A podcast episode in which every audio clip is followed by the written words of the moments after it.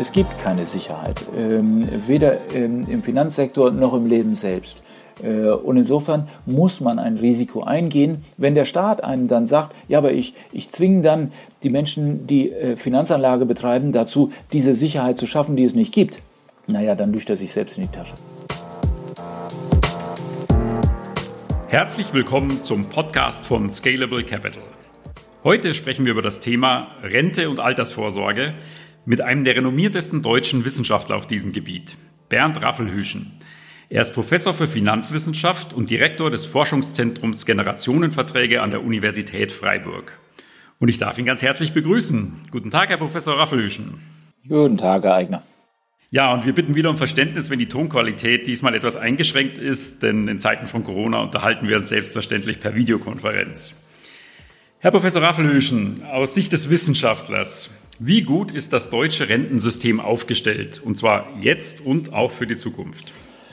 Naja, da muss man vielleicht ein bisschen weiter noch auch zurück äh, ähm, in der Zeitachse. Also äh, das Rentenversicherungssystem war gut aufgestellt, es war äh, eher schlecht aufgestellt, bevor wir, sagen wir mal, die Reform in den Nullern äh, durchgezogen haben. Aber mit der Einführung des Nachhaltigkeitsfaktors, mit äh, auch der Rente mit 67, also der Erhöhung der entsprechenden Rentenzugangsalter, hatten wir im Prinzip ähm, 80 Prozent oder mit Sicherheit drei Viertel der To-Dos eigentlich erledigt. Ähm, dann kam allerdings ähm, die, die ähm, Frau Nahles äh, mit ihren Reformen und der Herr Heil und die beiden haben uns eine Menge Unheil eigentlich beschert, mhm. denn seitdem ist die Rente wieder sehr viel unsicherer geworden. Man hat Wahlkampfgeschenke an die Alten verteilt und das kostet natürlich viel, viel Geld. Mhm. Das heißt, ähm, jetzt sieht es nicht mehr so gut aus mit dem Rentensystem. Sie bewerten die neuen äh, Änderungen, also zum Beispiel die abschlagsfreie Rente ab 63 oder die Grundrente, eher als äh, nicht zielführend in dem System. Nein, also die äh, Rente mit 63 ist ja völlig mit Sugar auf gut Deutsch, äh, denn wir wissen, dass wir Fachkräfte unbedingt brauchen, die sind knapp. Und was wir tun ist, wir geben jeder Fachkraft, die zwei Jahre früher in den Ruhestand geht, 20.000 Euro im Barwert auf die Hand. Und dann wundern wir uns, dass die Leute dieses Geschenk annehmen. Das ist natürlich völlig, äh, völlig bizarr. Äh, und die Grundrente äh, ist ebenso bizarr, denn äh, wir haben eine Grundsicherung im Alter immer gehabt und die war gut so, wie sie war und jetzt machen wir sie schlechter eigentlich, als sie gewesen ist. Man muss einfach schlichtweg ganz klar konstatieren, ähm, die Agenda 2010 von Kanzler Schröder hat tatsächlich äh, die Rente deutlich sicherer gemacht. Äh, die erste große Koalition mit den Schritten äh, der Rente mit 67 hat dann noch was dazu gepackt. Und im Grunde genommen hätten wir eigentlich nur noch einen Lebenserwartungsfaktor gebraucht, der das Rentenzugangsalter an die entsprechende Lebenserwartung koppelt. Und dann wären wir mit der Sanierung der Rente fertig gewesen. Äh, naja, und das ist eben halt konjunktiv. Äh, seitdem haben wir eben halt massive Fehler begangen und diese Fehler werden sich in der mittleren und langen Frist rächen. Mhm. Nehmen wir an, Sie dürften unser Rentensystem zukunftsfähig machen. Würde es ausreichen, quasi diese Neuerungen zurückzuschrauben und an den zwei Stellschrauben zu drehen, die Sie gerade genannt haben? Oder was würden Sie machen? Äh, das würde tatsächlich ausreichen, wenn wir wirklich die Fehler der jüngeren Vergangenheit ausmerzen, also äh, das Ganze wieder zurückfahren. Äh, und dann gleichzeitig äh, die Rentenzugangsalter ähm, Eintritt, äh, den an die Lebenserwartung ähm, so binden, dass jede Generation für, sagen wir mal, jedes Rentenbezugsjahr die gleiche Anzahl an Beitragsjahren gearbeitet hat. Also wenn wir Gleichheit als Fairness begreifen zwischen den Generationen, dann würden wir mit dieser Reform im Prinzip die Rente nachhaltig und tragfähig finanzierbar auch im demografischen ähm, ähm in der demografischen Last ohne weiteres haben. Mhm. Jetzt kann ich mir aber vorstellen, dass Sie als Wissenschaftler vielleicht noch ein äh, für Sie ausgereifteres Rentenmodell im Kopf haben. Was würden Sie denn tun, wenn Sie das Rentenmodell ganz neu aufsetzen könnten und nach Ihren Vorstellungen gestalten?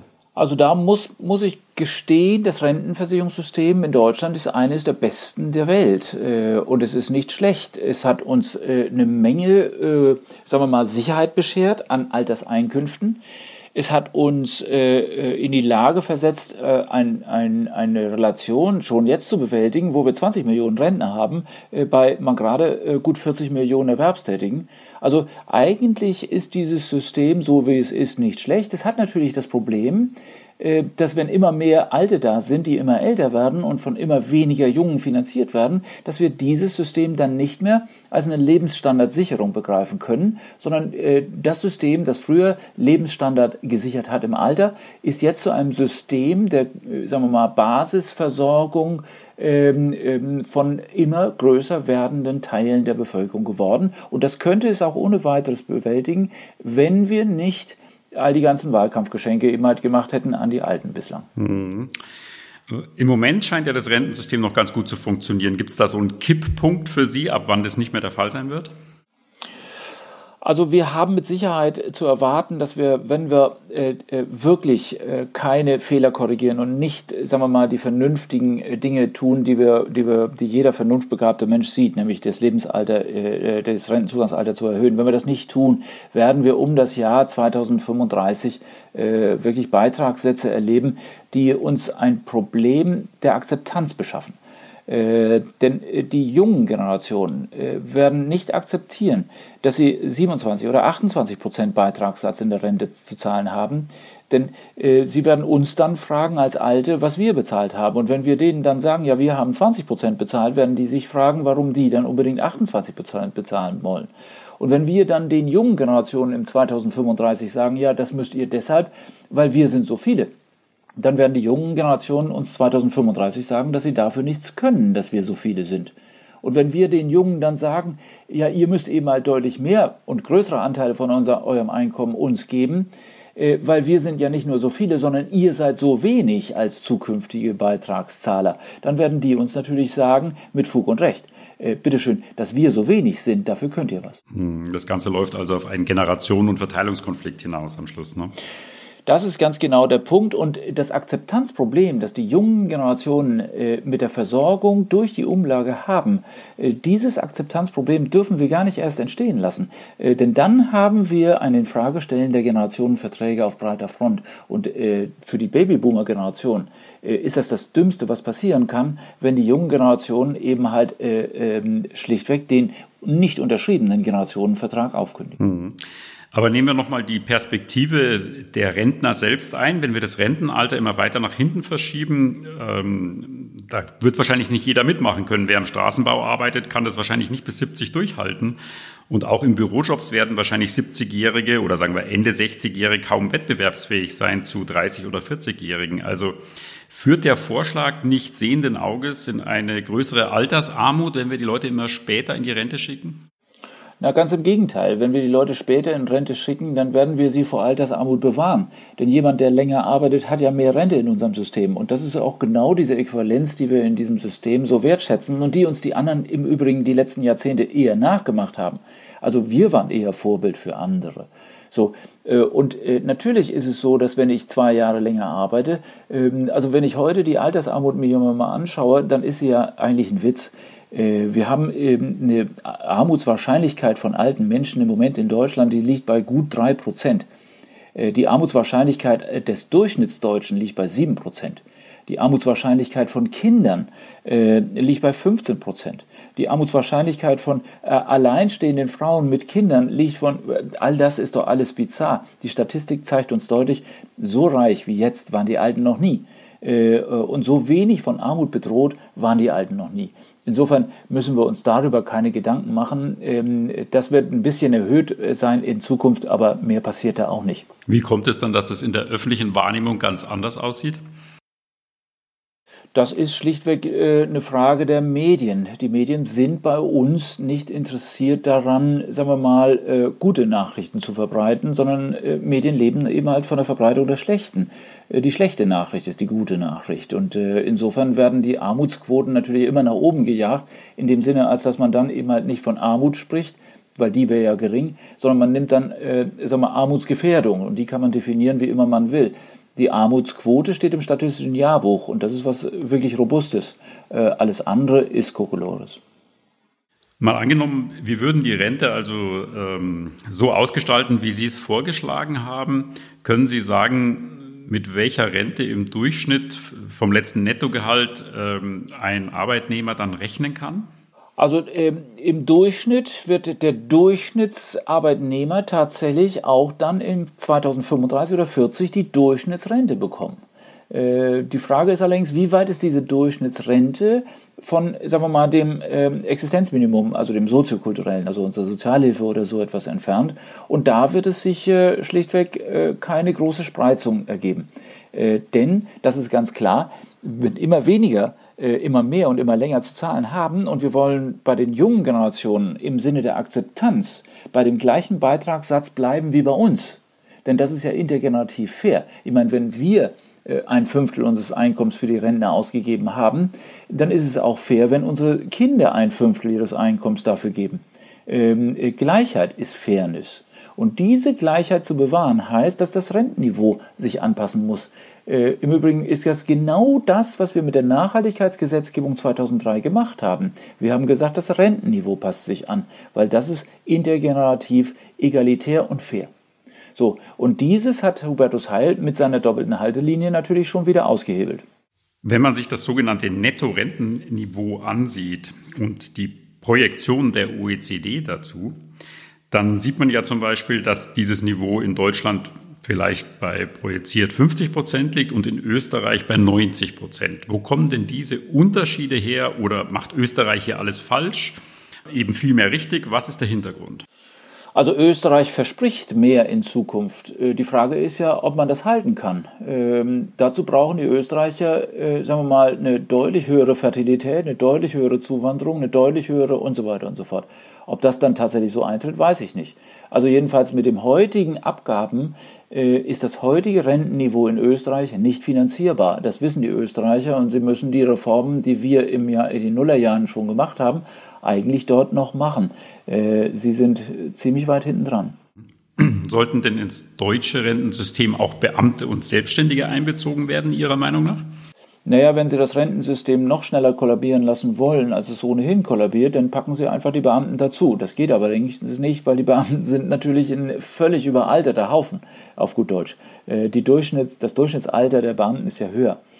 Äh, nein, also äh, Beamte nützen nichts. Ähm, vielleicht wäre die vernünftige Strategie, nicht mehr so viel zu verbeamten. Äh, das ist, glaube ich, viel rationaler, als die Beamten, die heute schon da sind, dort reinpacken zu wollen. Das können sie sowieso nicht, weil die haben einen Pensionsanspruch und der ist Eigentumsrecht. Also äh, vernünftigerweise sollten wir darüber reden, äh, dass wir ähnlich verfahren wie bei den Postbeamten und bei den Bahnbeamten, äh, denn die gibt's ja auch nicht mehr. Äh, und so sollte man eben mal Lehrer und Hochschullehrer auch äh, nicht verbeamten. Auch mein Berufsstand gehört dazu, er darf nicht verbeamtet werden. Wir sind nicht hoheitlich rechtlich unterwegs. Äh, insofern sollte man uns ausnehmen. Wir sollten dabei bleiben, Alimentation, also Lohnfortzahlung im Altersfall, nur für wirklich äh, hohe Richter, hohe Polizeibeamte und so weiter und so fort vorzusehen. Alles andere hat im Beamtenstatus nichts zu suchen.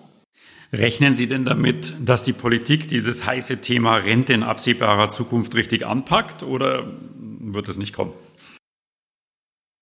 Ich kann mir vorstellen, dass jetzt die Rentenkommission äh, mit Vorschlägen wie beispielsweise so einem Lebenserwartungsfaktor ohne weiteres rauskommt. Er wird schwer zu kommunizieren sein, weil die meisten Menschen glauben ja, dass man nicht äh, so lange arbeiten kann, obwohl die Gesundheit äh, bei uns äh, unglaublich, äh, sagen wir mal, zugelegt hat. Äh, wir haben an Lebenserwartung massiv hinzugewonnen. Wir sind die langlebigsten Deutschen, die es jemals in diesem Land gegeben hat. Äh, und insofern ist die Rentenbezugszeit im Durchschnitt ja schon bei fast zwei Jahrzehnten. Äh, das heißt, ähm, wir müssen das anpassen ähm, und das muss, in irgendeiner Weise kommunizierbar sein, auch für Politiker. Nun machen ja andere Länder vor, dass man auch gänzlich andere Wege bei der Altersvorsorge gehen kann. Norwegen zum Beispiel hat einen Staatsfonds. Sollte Deutschland so etwas auch einführen? Na gut, der Staatsfonds in Norwegen, ich selbst bin ja äh, seit 30 Jahren norwegischer Professor äh, in, äh, in Nebentätigkeit. Ähm, dieser norwegische Staatsfonds ist natürlich etwas sehr Robustes und Sicheres. Äh, und zwar ist er deshalb sicher, weil der norwegische Staat Überschüsse macht. Ein Staatsfonds in Ländern, die keine Überschüsse machen. Oh, und ich glaube, davon sind wir demnächst weit, weit entfernt. Äh, das ist natürlich schwierig, denn Politiker passen auf das Geld der Menschen im Regelfall nicht besonders gut auf. Also auf gut Deutsch, einem Politiker Geld äh, zu geben und ihm zu sagen, dass er darauf aufpassen soll, das ist so ähnlich, äh, als ob sie ihrem Hund zwei Knochen hinschmeißen und ihm sagen, einer ist für morgen. Ähm, jederzeit wird ein Politiker im Zweifelsfall in irgendeiner Bredouille kommend sofort auf so einen Fonds zugreifen. Äh, und das haben wir in Deutschland schon mehrfach erlebt. Wir haben in Deutschland schon mehrfach Staatsfonds gehabt und keiner dieser Staatsfonds hat die politischen Begehrlichkeiten wirklich überlebt. Alle sind geplündert worden. Und warum funktioniert das in Norwegen? Ist das ein kultureller Unterschied oder woran liegt es? Nein, die Norweger würden das auch plündern im Zweifelsfall. Äh, aber äh, sie brauchen es nicht. Sie haben es nicht nötig, weil sie über die nächsten Jahrzehnte in den Staatshaushalten immer weiter Überschüsse macht machen. Und wenn ich Überschüsse mache, habe ich keine Begehrlichkeit. Ich kann ja auch so davon äh, damit leben. Ähm, äh, aber sagen wir mal so, äh, wenn es hart auf hart und spitz auf Knopf kommt, dann wird in Norwegen so ein Staatsfonds genauso unsicher sein, äh, wie er in Deutschland oder in anderen Ländern wäre. Trotzdem werden ja immer wieder andere Länder als Vorbild für bessere Altersvorsorge und Rentensysteme für Deutschland genannt. Was sagen Sie, von welchen Staaten kann Deutschland wirklich was lernen und wo hinken die Vergleiche eher? Ja, da muss man äh, ganz, ganz grundsätzlich einfach mal, mal sagen, äh, man sollte sich ein bisschen zurückhalten mit dieser Vorbildsuche. Also, äh, wenn ein Mensch Vorbilder sucht, dann ist er eigentlich in der vorpubertären Phase. Und spätestens ab dem Zeitpunkt, wo der Mensch erwachsen ist, weiß er, dass er von solchen Geschichten nichts zu halten hat. Nochmal, wir brauchen keine Vorbilder. Wir haben unser System, unser System ist nicht schlecht. Wir müssen unser System so anpassen, dass es die demografischen Herausforderungen der nächsten Jahrzehnte schultert. Das kann es ohne weiteres. Äh, und es tut auch gar nicht so sehr weh, denn ein bisschen länger arbeiten führt ja dazu, dass der Mensch sogar noch länger lebt. Äh, also alles ist eigentlich positiv, wenn wir das tun. Äh, also nochmal, unser System ist nicht schlecht, wir sollten es weiterentwickeln. Wir sollten äh, natürlich nicht, so wie wir das in der Vergangenheit getan haben, nur auf einem Bein stehen, sondern wir sollen unsere anderen Standbeine in der privat ersetzenden wie auch in der betrieblich ersetzenden Vorsorge ausbauen. Und das äh, tun wir schon. Äh, wenn wir die Schritte weitergehen und nicht zu viele Fehler unterwegs machen, dann passt das. Dann kommen wir doch gleich auf diese anderen Systeme, private Altersvorsorge.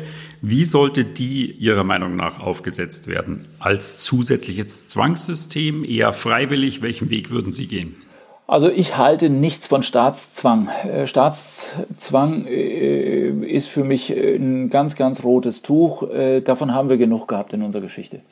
Ähm, ich bin eher der, äh, derjenige, der als Neoliberaler wirklich stolz auf seine Neoliberalität ist. Denn wir haben, und gerade wir Freiburger Ökonomen haben äh, mit der Entwicklung der sozialen Marktwirtschaft uns äh, eine, eine Sache ähm, hingebaut, die wirklich fantastisch war. Wir haben das reichste Deutschland, wir haben das friedfertigste Deutschland und das alles mit sozialer Marktwirtschaft. Äh, das muss man einfach sagen, Chapeau. Äh, die anderen, die Planwirtschaften, ob braune Soße oder rote Soße, haben es immer in Schutt und Asche gelegt, dieses Land. Also von denen sollten wir, glaube ich, lieber nicht lernen. Also wir haben ein gutes Land, wir haben eine gute ökonomische Situation äh, und insofern ist es in Ordnung, dort auch, sagen wir mal, an die Freiwilligkeit zu appellieren, denn das passiert, wenn ich vernünftige Anreize setze. Und vernünftige Anreize sind?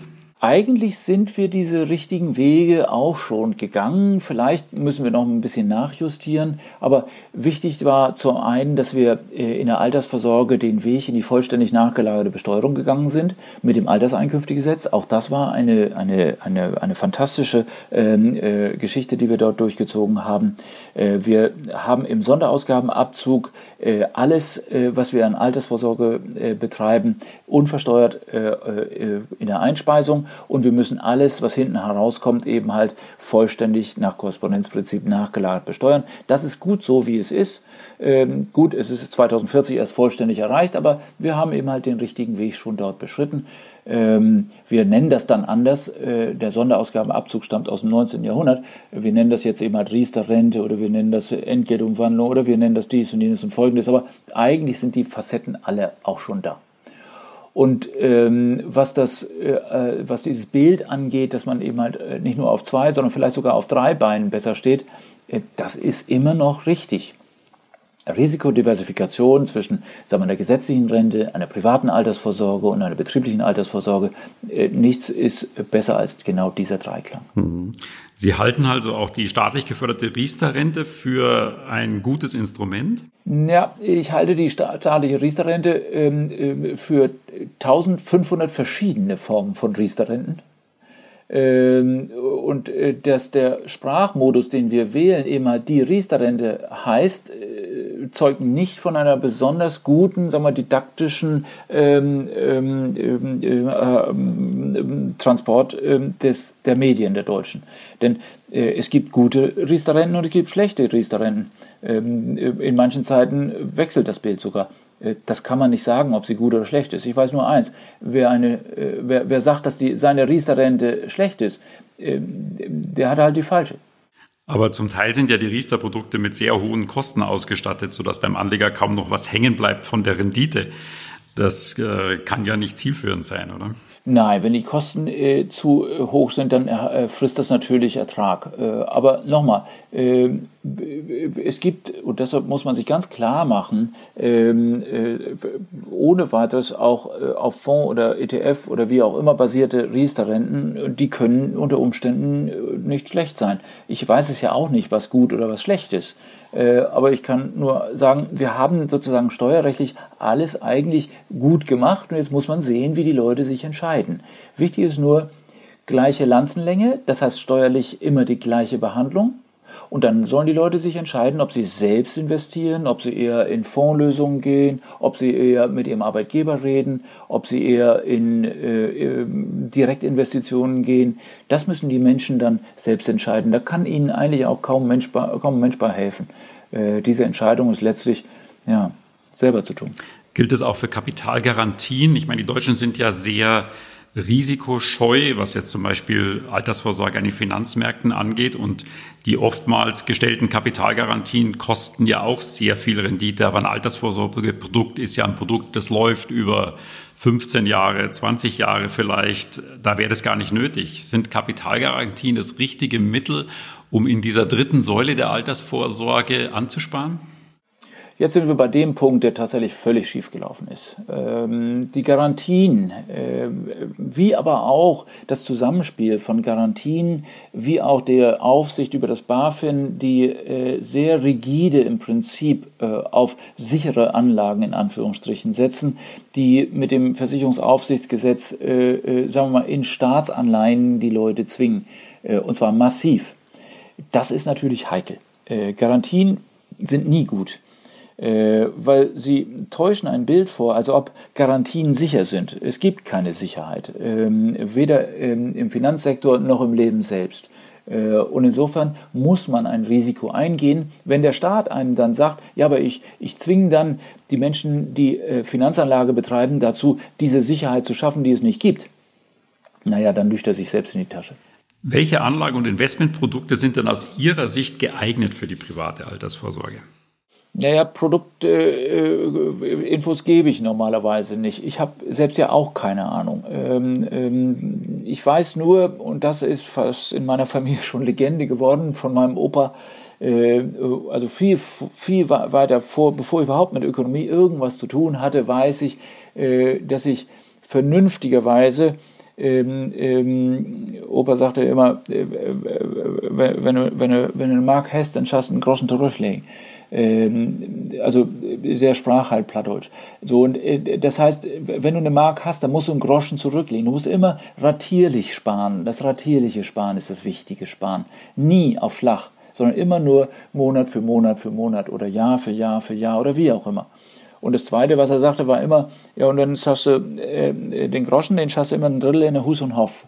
Also ein, äh, ein Drittel war immer für Immobilien quasi. Ähm, ein Drittel war immer in Unternehmen investiert. Äh, da würden wir heute Aktien zu sagen oder GmbH-Anteile oder, oder ich mache mein eigenes Unternehmen auf. Und Drittel, äh, äh, das war dann immer sein Tüdelüt. Tüdelüt ist so mal dies, mal das, mal jenes. Das heißt breit gestreut. So, und wenn Sie sich anschauen, ähm, schauen Sie sich nur den norwegischen Generationenfonds zum Beispiel an. Äh, da scheint mein Opa ein bisschen Pate gestanden zu haben, denn äh, der investiert nicht äh, so stark in Staatsanleihen. Äh, ihm ist es sogar verboten, norwegische Staatsanleihen zu kaufen. Der investiert in Aktien weltweit, der investiert in Infrastruktur, der investiert in und so weiter und so fort. Also eigentlich sehr traditionell. Und wenn man so unterwegs ist, dann ist das eigentlich eine relativ sichere Sache. Ist das Ihr Rat zum Beispiel auch an jemand, der heute 35 oder 45 ist und seine Altersvorsorge, die private Altersvorsorge aufsetzen will? So ein Drittel, Drittel, Drittel Modell? Ist das sinnvoll oder?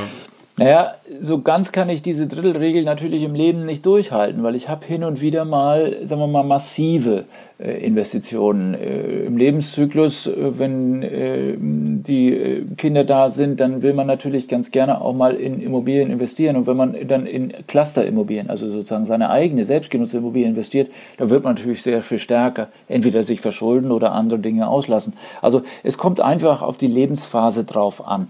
Äh, es gibt keinen wirklich hundertprozentig sicheren Tipp, äh, denn wenn ich den hätte, äh, dann würde ich ja keinen Podcast machen, sondern dann würde ich in der Karibik sein und mir das Leben nett machen. Wann sollte man denn anfangen mit seiner privaten Altersvorsorge? Immer gleich. So früh wie möglich auf jeden Fall. Ja, immer gleich. Also selbst wenn man das erste Einkommen hat, muss man sich klar machen, äh, dass man nicht 100% ausgibt, sondern ein bisschen davon zurücklegt. Was macht denn ein 50-Jähriger, der merkt, er hat nicht richtig fürs Alters vorgesorgt? Können Sie dem auch noch einen Rat geben? Ja, weil der 50-Jährige hat noch eine Restlaufzeit, äh, die ihn auf jeden Fall in die Mitte der 80er Jahre katapultiert. Das heißt, er hat eigentlich noch viel Zeit. Er hat 35 Jahre vor sich. Ähm, diejenigen, die wirklich verloren sind, was die Kapitaldeckung angeht, also die wirklich nicht von Zins und Zinseszins letztlich drauf bauen können, das sind die deutlich Älteren. Und auch da muss man sagen, die deutlich Älteren investieren normalerweise äh, für Kinder oder Enkel äh, und sind Sparer. Äh, man entspart gar nicht am Ende des Lebens. Das tun die meisten Menschen gar nicht. Zum Abschluss vielleicht noch eine ganz andere Frage. Sie arbeiten ja auch am sogenannten Glücksatlas und analysieren, wie die Menschen in Deutschland und wo sie am zufriedensten sind und auch was diese Zufriedenheit fördert. 2019 waren die Deutschen ja besonders glücklich, äh, wenn man den, den Ergebnissen folgt. Mit Corona ist nun aber eine essentielle Krise über das Land hereingebrochen. Wird diese Krise die Deutschen signifikant unglücklicher machen? Ja, wir sind jetzt gerade dabei, wieder die Umfragen zu starten und zu testen. Wir versuchen die natürlich ein bisschen zu strecken, weil wir, wir können ja nicht eine Situation jetzt äh, äh, mit da reinspielen lassen, statistisch. Äh, das heißt, ähm, wir wissen es irgendwann im Herbst oder im Winter, wir werden wahrscheinlich etwas später kommen. Äh, schauen wir mal. Ähm, natürlich hat das was damit zu tun. Die, die Menschen sind verunsichert. Ähm, äh, wir haben äh, eine Situation vor uns, wo jeder glaubt, dass er im nächsten Moment stirbt. Ähm, äh, das ist natürlich völliger Blödsinn. Äh, und natürlich sind die Reaktionen nicht nur der Menschen, äh, die recht hysterisch unterwegs sind, sondern auch der Märkte, die noch hysterischer unterwegs sind, ähm, sind völlig überzogen. Also ähm, ruhig Blut und einfach schlichtweg, so wie Luther das mal sagte, und ich glaube, das war nicht dumm, wenn ich weiß, dass morgen die Welt untergeht, dann pflanze ich heute noch einen Baum. Hm. Also meine äh, Frage war auch ein bisschen auf die wirtschaftlichen Folgen abgezielt natürlich. Ich meine, dass man sich jetzt äh, Angst hat, sich anzustecken, ist das eine Thema, aber äh, Sie rechnen nicht damit, dass wir jetzt große Massenarbeitslosigkeit bekommen oder hier Deutschland in eine große Krise stürzt anscheinend. Nun, wir sind ja eigentlich erst äh, äh sozusagen ähm, am Beginn dessen, was vielleicht noch kommt oder was vielleicht jetzt abschwillt. Wir wissen ja nicht, was da für sich tut. Äh, eins ist klar, äh, wenn wir, äh, äh, sagen wir mal, ähm, diesen Shutdown, den wir jetzt im Moment betreiben und der ökonomisch mit Sicherheit nicht der Weisheit letzter Schluss ist, äh, aber wenn alle anderen verrückt sind, dann müssen wir eben halt auch verrückt sein. Äh, wenn wir diesen Shutdown betreiben, werden wir eben halt fünf, zehn, vielleicht sogar mehr als das an Prozent in BIP verlieren. Äh, und das wird uns tatsächlich in die Realwirtschaft hineinvorwerken. Da bin ich mir sicher, äh, und das macht nicht unbedingt zufrieden, arbeitslos zu sein. Und wir werden uns auf höhere Zahlen wohl einstellen müssen, wenn wir nicht, sagen wir mal, mit ruhiger Hand durch diese Zeiten durchgehen. Ähm, das ist eigentlich der Appell, den man machen muss. Ähm, ruhig Blut, denn Hysterie hat noch nie was geholfen. Vielen Dank, Herr Professor Raffelüschen. Ein schönes Schlusswort. Danke für das aufschlussreiche Gespräch. Gar nicht für, Herr Eigner. Und bis bald. Ebenfalls bedanken will ich mich bei unseren Zuhörern für ihr Interesse und ich hoffe, Sie hören auch das nächste Mal wieder rein beim Scalable Capital Podcast. Scalable Capital Vermögensverwaltung GmbH erbringt keine Anlage, Rechts- und oder Steuerberatung. Sollte dieser Podcast Informationen über den Kapitalmarkt, Finanzinstrumente und oder sonstige für die Vermögensanlage relevante Themen enthalten, so dienen diese Informationen ausschließlich der Erläuterung der erbrachten Dienstleistungen. Die Kapitalanlage ist mit Risiken verbunden. Bitte beachten Sie hierzu die Hinweise auf unserer Internetseite.